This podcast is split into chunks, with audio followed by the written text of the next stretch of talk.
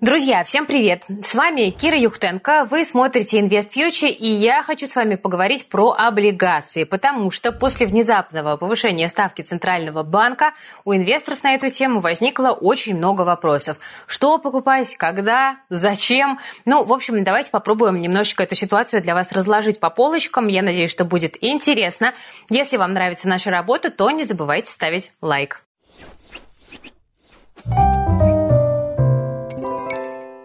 Вообще, друзья, конечно, мы с вами живем в очень интересные времена, потому что доллар на днях пощупал уровни выше 100, евро побывал выше 110, а во вторник ЦБ шокировал рынки повышением ставки. Причем это было сделано очень интересно. Еще в пятницу ЦБ говорил, что рост курса никак не угрожает финансовой стабильности, а в понедельник взял и объявил о внеочередном собрании, собственно, для повышения ставки.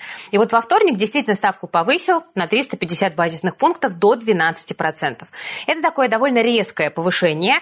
До того, как рубль повалился, многие экономисты вообще ждали ставку в районе 10% к концу года. Но вот мы видим, что обстоятельства распорядились иначе, и мы пришли к периоду высоких ставок, ну, в общем-то, намного быстрее и намного резче, чем можно было предположить. Зачем на самом деле ставку повысили? Эта тема довольно дискуссионная. Возможно, действительно, цель была в том, чтобы остановить инфляцию. А рубль – это просто такая побочная история. То есть пытаются, возможно, притушить внутренний спрос и кредитования.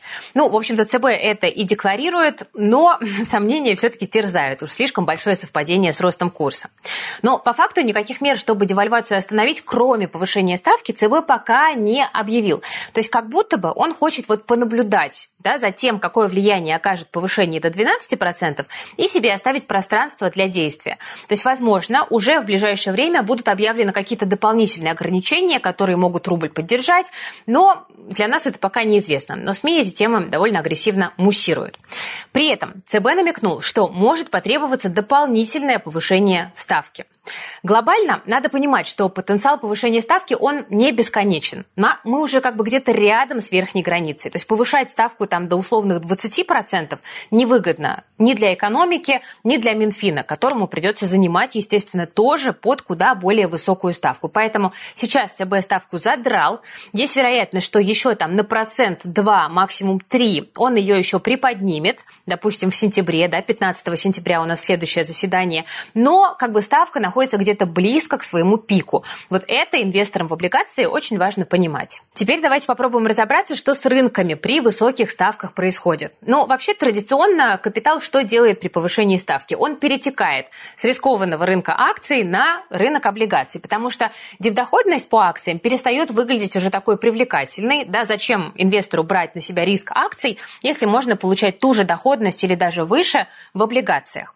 Вообще, надо сказать, что в последнее время облигации становятся все более популярными среди розничных инвесторов, хотя вообще традиционно это был как бы удел институционалов и банков. Ну вот там в мае 2022 года статистика, да, доля частных инвесторов на торгах облигациями была 27%, в июне уже 34%. То есть розничные инвесторы идут в облигации. И вот сейчас, скорее всего, мы будем видеть еще всплеск интереса к облигациям среди розничных инвесторов, то есть среди нас с вами, потому что этот рынок становится понятнее, доступнее, но и при этом в моменты высоких ставок он дает классные инвестиционные возможности. Знаю, что все хотят конкретные инвест-идеи, но позволю себе немножко другой заход.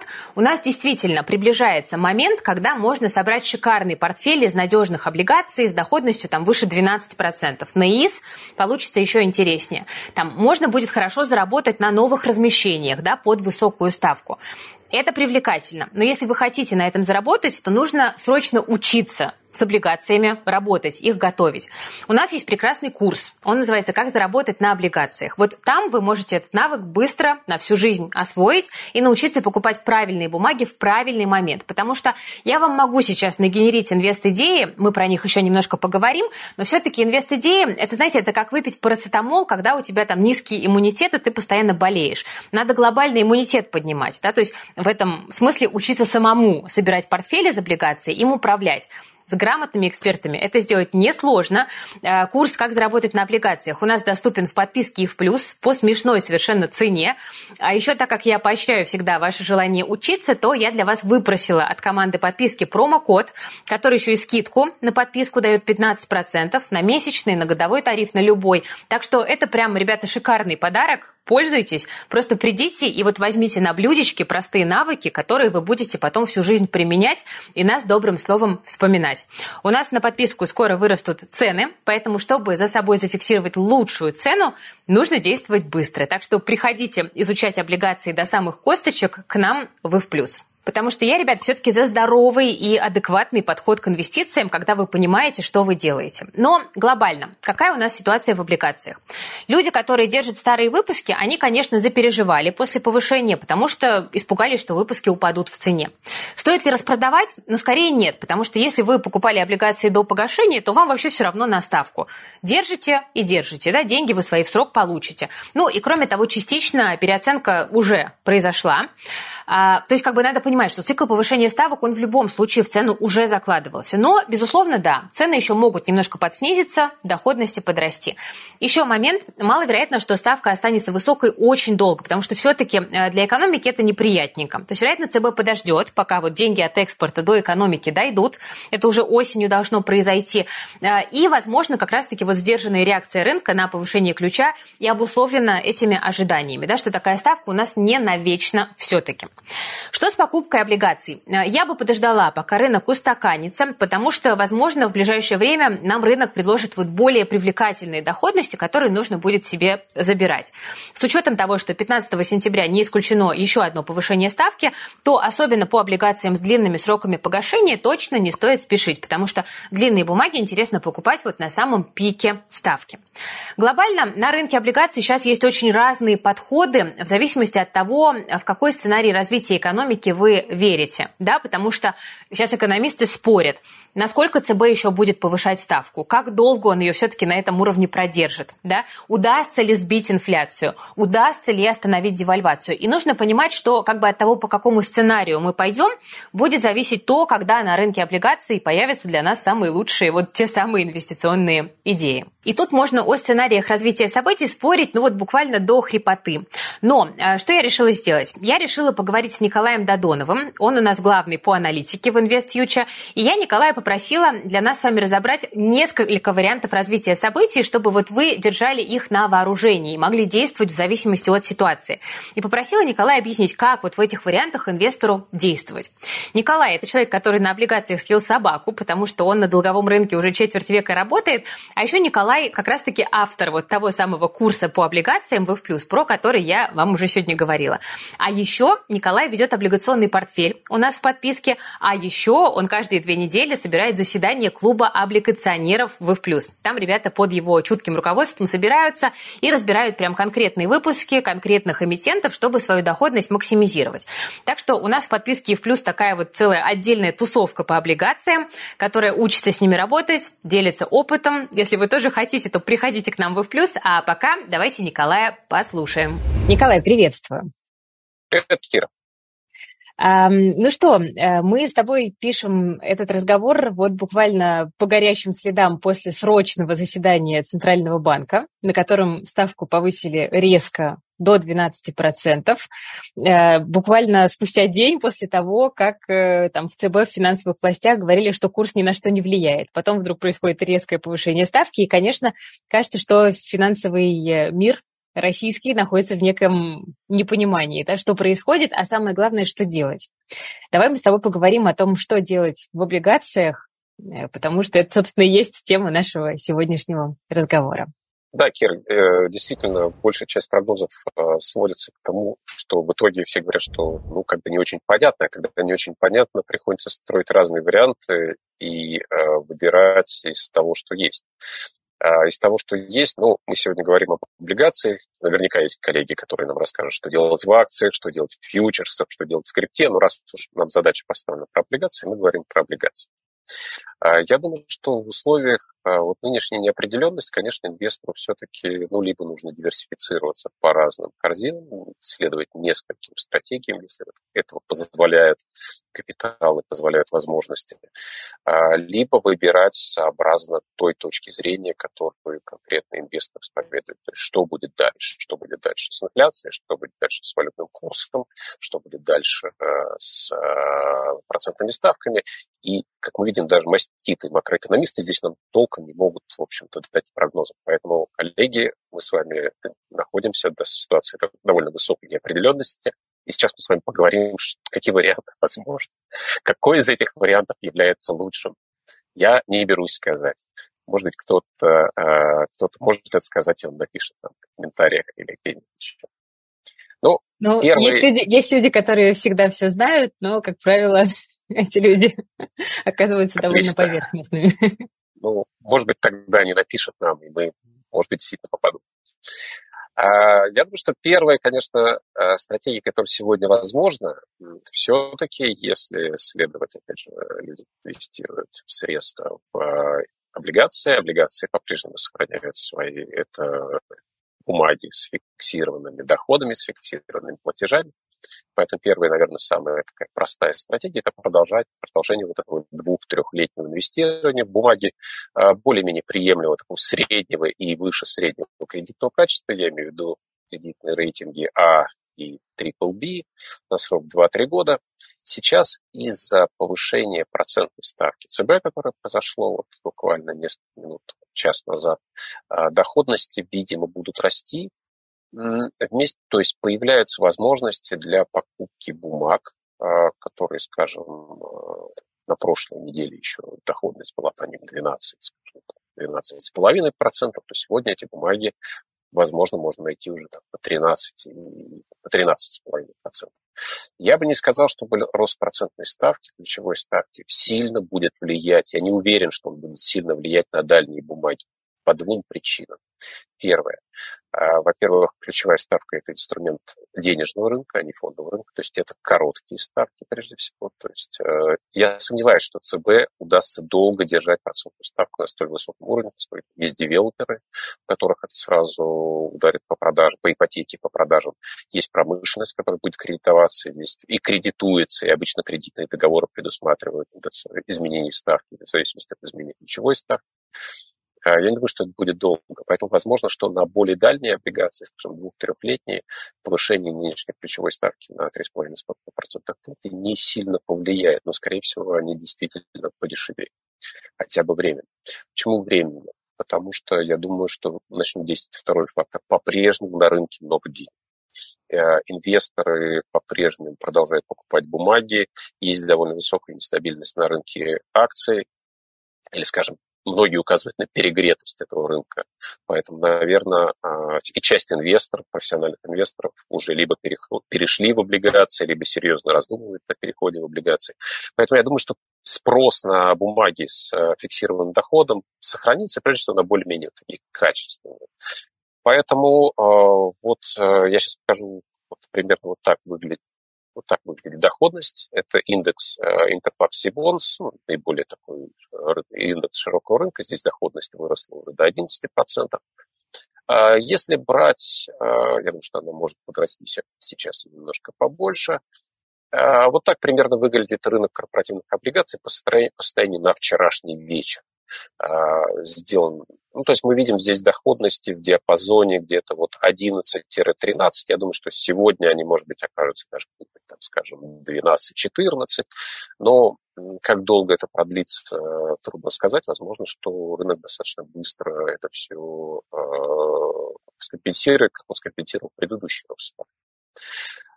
Риски.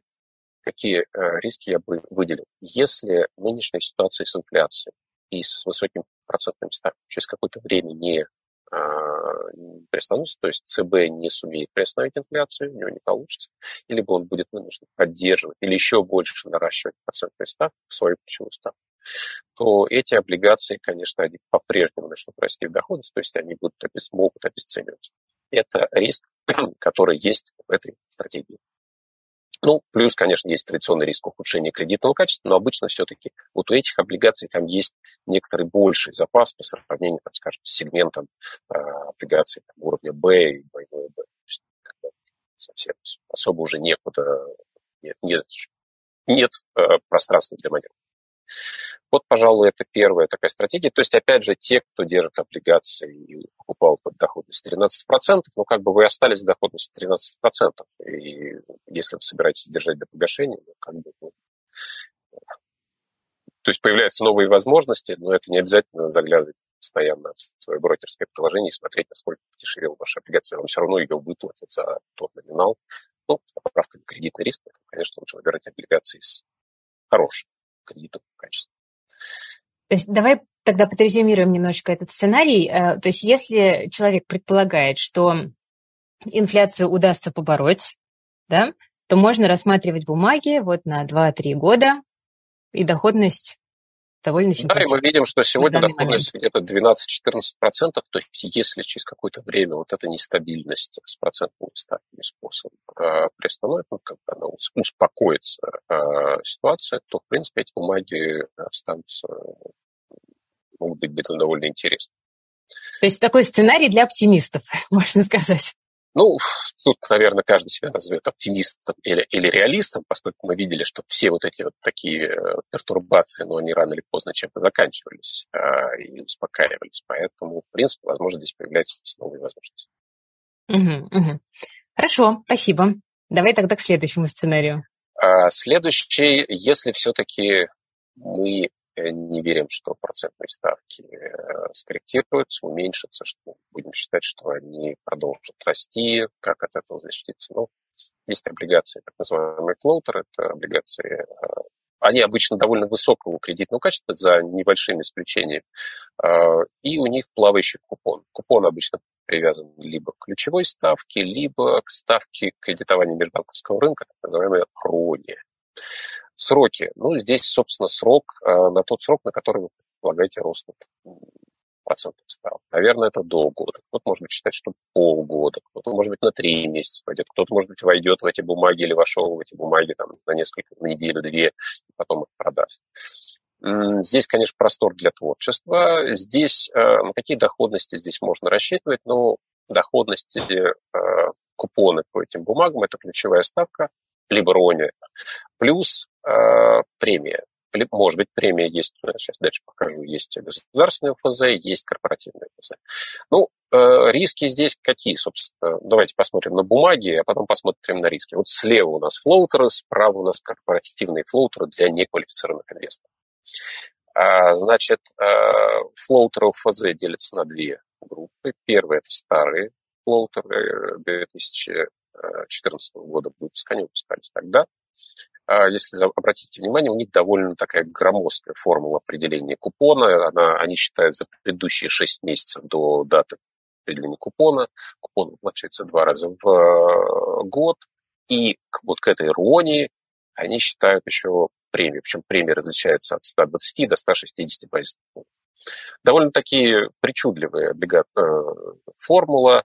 А, видимо, Минфин в какой-то момент понял, что рынку нужны более простые инструменты, и поэтому, э, начиная с 2020 года, начал выпускать более простые флоутеры э, с четырьмя купонами в год, без премии, но ставка к ним. Э, их купон привязан непосредственно к Рони, и постоянно, то есть вот сейчас Рони поднимется, она обычно коррелирует, очень сильно коррелирует с ключевой ставкой, и при этом ну, то есть он определяется, окончательный размер купона определяется по окончании купонного периода. То есть он постоянно меняется, ну, с небольшим сдвигом на 7 дней, для того, чтобы считать можно.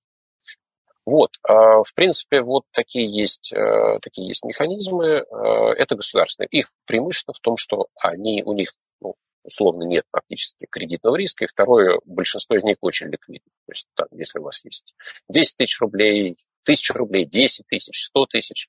Если у вас есть миллиард, я думаю, что ну, и с миллиардом вы туда тоже рынок, ну, может быть, чуть сложнее, но тоже поместить. А, есть корпоративные фонды. Там, конечно, зоопарк. Они привязаны по-разному. Вот есть такая табличка, я сделал. Кто-то привязан к РОВ, кто-то привязан к ключевой ставке, кто-то привязан к семилетней, почему-то семилетней не знаю, а, точки на, на G-curve, а, ну, то есть на, без э, кривой э, доходности а, УФЗ, без рисковой доходности. Поэтому здесь очень большой такой простор для творчества. Ликвидность. А методика расчета же эмитентом, да, определяется? Конечно, да. Но она не может меняться впоследствии, но Поэтому здесь, конечно, разные методики, здесь есть премии, и вот это показано, их гораздо больше, их порядка 50 доступных для для розничного, корпоративных флоутеров всего на рынке. И здесь вот где-то порядка там, 20 есть те, которые доступны для неквалифицированных инвесторов.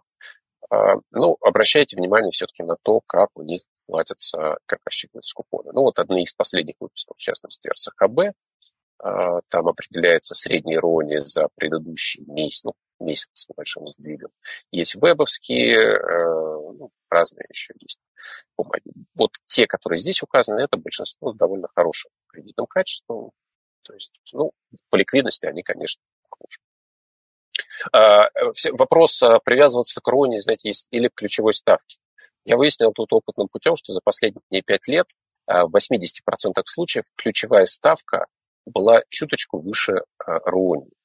И э, вот эта чуточку – это 17, 17 сотых процента. Поэтому если вы вдруг видите ключевая ставка или рония, ну, как бы ключевая ставка так теоретически может дать чуть больший купон. Но, опять же, с, э, с погрешностями и с некоторой условностью. Риск, э, риск таких вложений в том, что, собственно, когда допустим, если ставка все-таки пойдет вниз, эти облигации начинают то есть, терять свой Э, ну, они, начинают, они не позволяют проиграть сильно, но они не позволяют, не позволяют выиграть. То есть ну да, они позволяют такой... как бы зафиксировать да, за собой высокую доходность. Да, но зато а, эти облигации, у них а, дюрация близка, почти, близка к нулю, ну не равно нулю, а близка к нулю, и поэтому это позволяет им а, удерживать свою стоимость, держать свою стоимость лучше в случае роста процентных ставок, ну и в случае снижения как бы они не дорожают, и купоны тоже начинают снижаться в случае снижения процентных ставок. Вот это, пожалуй, вторая э, стратегия, ну, собственно, Ну, третье, наверное, девальвация. Вот что же нам делать? Э, ну, и, и такой традицию все, все видят девальвацию. Что может предложить облигационный рынок? Облигационный рынок может предложить квазивалютные облигации, которые делятся на две группы. Это замещающие облигации, и это юани. Ну, мы уже у нас на портале много раз говорили, что такое замещающий, что такое юаневые, и делали различные иры и писали, поэтому, наверное, не будем повторяться, отправим туда. А, сроки здесь, а, я бы сказал, наверное, в среднем где-то 3-5 лет, хотя есть более короткие бумаги с погашением в следующем году и через два года. Есть и более длительные бумаги с погашением там, через 10 и больше лет. А, предполагаемая доходность а, здесь составляет, а, ну, я ее покажу чуть позже, где-то от 5-6% в юанях, где-то до 9-10% в валюте, но это текущая доходность.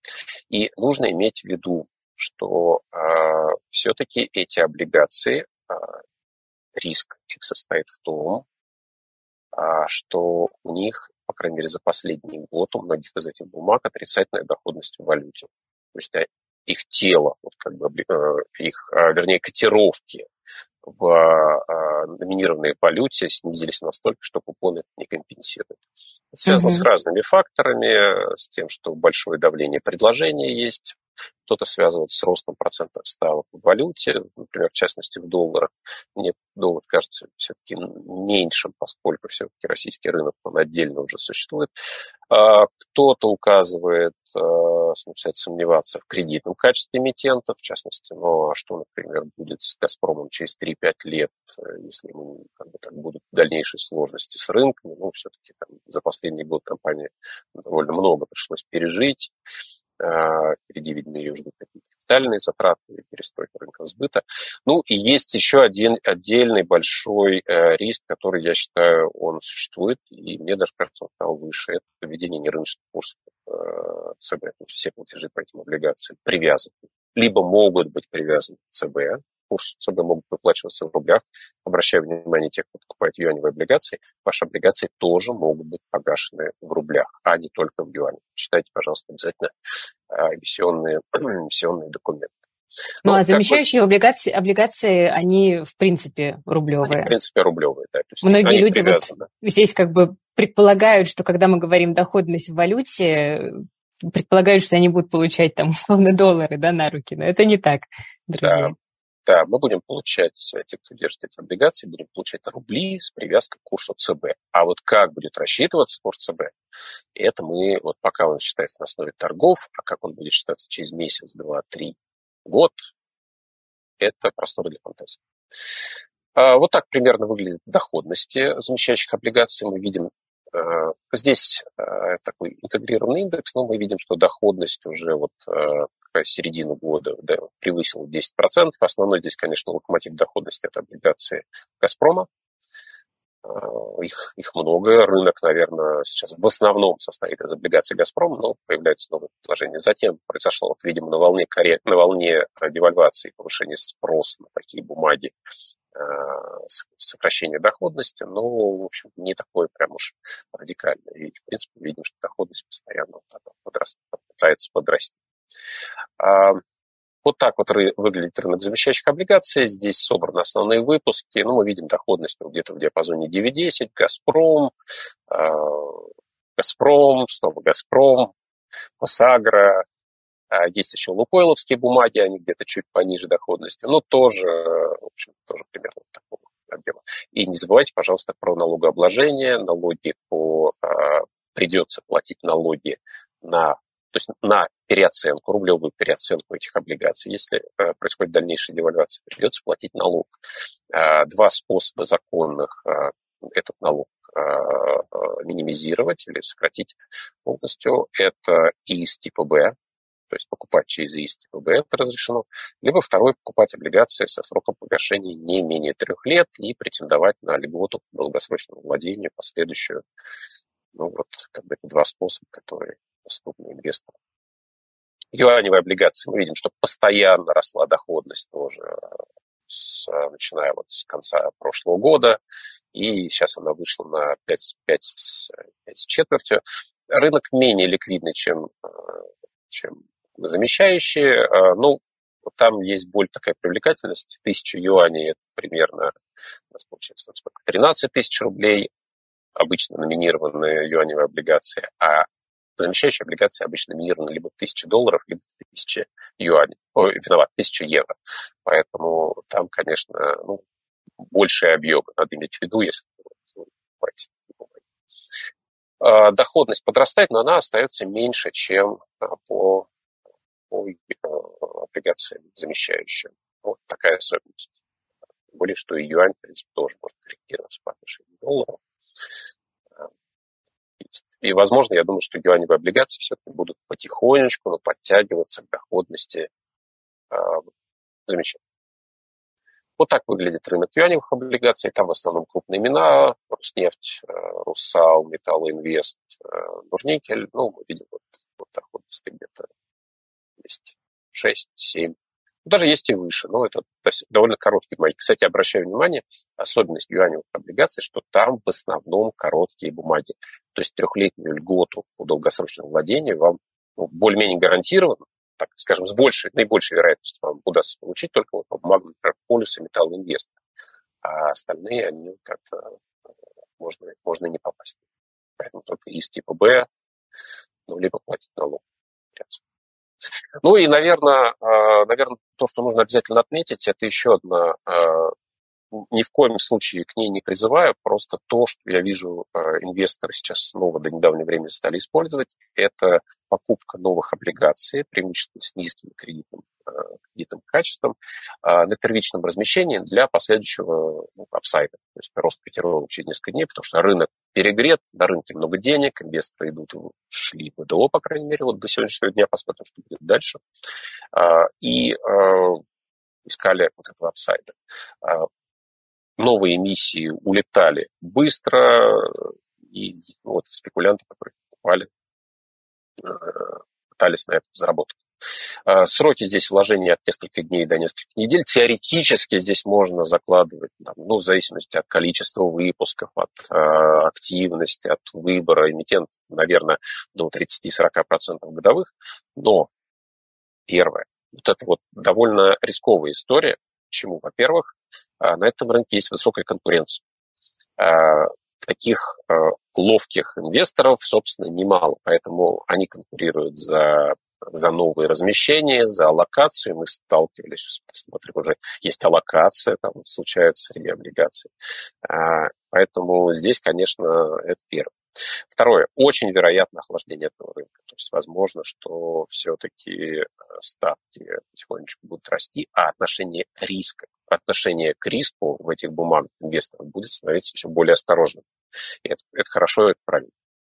А, третье. А, если вы вошли в, это, в эти бумаги, то не факт, что вы сможете быстро выйти из них и по хорошей цене. То есть ликвидность вторичного рынка многих этих облигаций, она, в общем-то, стала такая уже а, не всегда хорошая. И четвертое добавлю, в принципе, многие организаторы сегодня научились, организаторы-эмитенты научились бороться с апсайдами, потому что апсайд инвестора – это то, что недополучила компания. Поэтому борются двумя способами. А, занижают как можно ниже а, купонный платеж делают, ну, чтобы разместить столько, сколько нужно, и не сильно переплачивать. И второе, это просто увеличивают объем выпуска. Планировали разместить, не знаю, миллиард рублей, решили разместить, видят большой спрос, разместим два. В этом случае апсайда уже не получится, поскольку всех удовлетворили. Вот, поэтому эта вещь такая, просто я рассказываю, что она существует, и говорю, что все-таки это, наверное, не очень такой э, надежный способ заработка. Он иногда появляется, но это точно не масса. Вот, в целом, вот четыре таких, э, я вижу, стратегии, которые могли бы на этом рынке как-то сегодня, на облигационном рынке существовать. Николай, спасибо большое. А, скажи, пожалуйста, а какой стратегии отдаешь предпочтение ты? Либо же ты какой-то вот микс для себя сформировал, который позволяет как-то сбалансировать между разными сценариями? Да, а, значит, то, что а, у меня есть рублевые бумаги с средней дюрацией до двух, и у меня есть, ну, то есть я начал из них выходить постепенно, и может быть, сделал это чуть позднее, позже, чем надо было, потому что не торопился. А, но я думаю, что вот мне интересно, скорее всего, все-таки а, первая стратегия. А, я думаю, что все-таки рост ставок, он и девальвация, но она будет иметь какие-то причины, э, она будет иметь какие-то пределы. Вот. Еще я очень большим интересом смотрю на то, что происходит на рынке ОФЗ, потому что сегодня доходности по длинному ФЗ становятся все более и более интересны. Э, ну, я имею в виду длинные, это пятилетние, семилетние, и покупка этих бумаг, э, в принципе, может быть может быть интересно.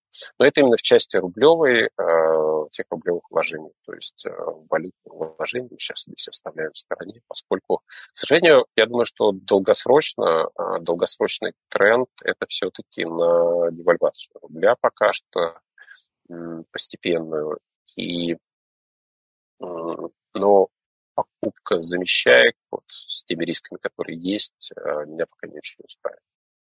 Хотя я вполне допускаю, что это неплохой способ на кратком и среднесрочном этапе для защиты от э, девальвации. Ну и по замещайкам для тебя ключевой риск это вот именно не рыночный курс, я правильно понимаю? А, они продолжают сокращаться. Мы видим, что доходность mm-hmm. растет. То есть, если вы совсем хотите защититься от девальвации, наверное, здесь э, есть другие механизмы помимо э, облигаций. До сих пор работают фьючерсы, есть какие-то другие элементы, есть те же самые юаневые а, Юаневые депозиты, кстати, по ним очень неплохая сейчас доходность, сейчас уже за 3 стало больше трех. А, есть, э, опять же, там, юаневый рынок акций. Мне кажется, что вот ну, это тоже один из вариантов валютной э, диверсификации, который, наверное, можно было бы рассматривать для тех, кто готов э, такие риски тоже принимать. Угу. Спасибо большое. А, Николай, у меня еще к тебе такая просьба. Расскажи, пожалуйста, про ваш прекрасный клуб облигационеров в плюс, потому что вот мы сейчас э, как бы обсудили стратегии, да, но понятно, что э, нужно рынок отслеживать, понимать, как, как ситуация трансформируется, и в зависимости от этого тоже менять свои подходы. И э, если я правильно понимаю, то именно это вы и делаете на ваших закрытых заседаниях. Расскажи, пожалуйста, поподробнее. Да, у нас формат спасибо. А, у нас формат довольно а, такой свободный, то есть а, мы собираемся, мы ничего не записываем, мы обсуждаем, ну, обычно у нас есть несколько тем, которые мы так считаем, ну, я забрасываю для обсуждения, заранее объявляю. а, а, хотя участники клуба вольны предложить свои темы. Мы обсуждаем разных эмитентов, в том числе смотрим их отчетность и позволяем себе разные а, критику и рассуждения, но предпочли бы оставить у себя, поскольку это рабочая просто, это не, там, не какие-то итоговые выводы, такая рабочая дискуссия. Мы говорим о разных э, тенденциях, мы делимся своим опытом, разным, там, плохим, хорошим. Вернее, он, он весь хороший опыт просто бывает э, как бы полезный, а бывает, э, бывает доход. Вот. Э, собираемся мы раз в неделю, обычно полтора часа, болтаем про облигации и, в принципе, а, пока что довольно интересно было и проходит все. Это очень крутая инициатива, и я хочу напомнить всем подписчикам и в плюс, что вы можете абсолютно бесплатно присоединиться к, к заседаниям клуба, если можно так сказать.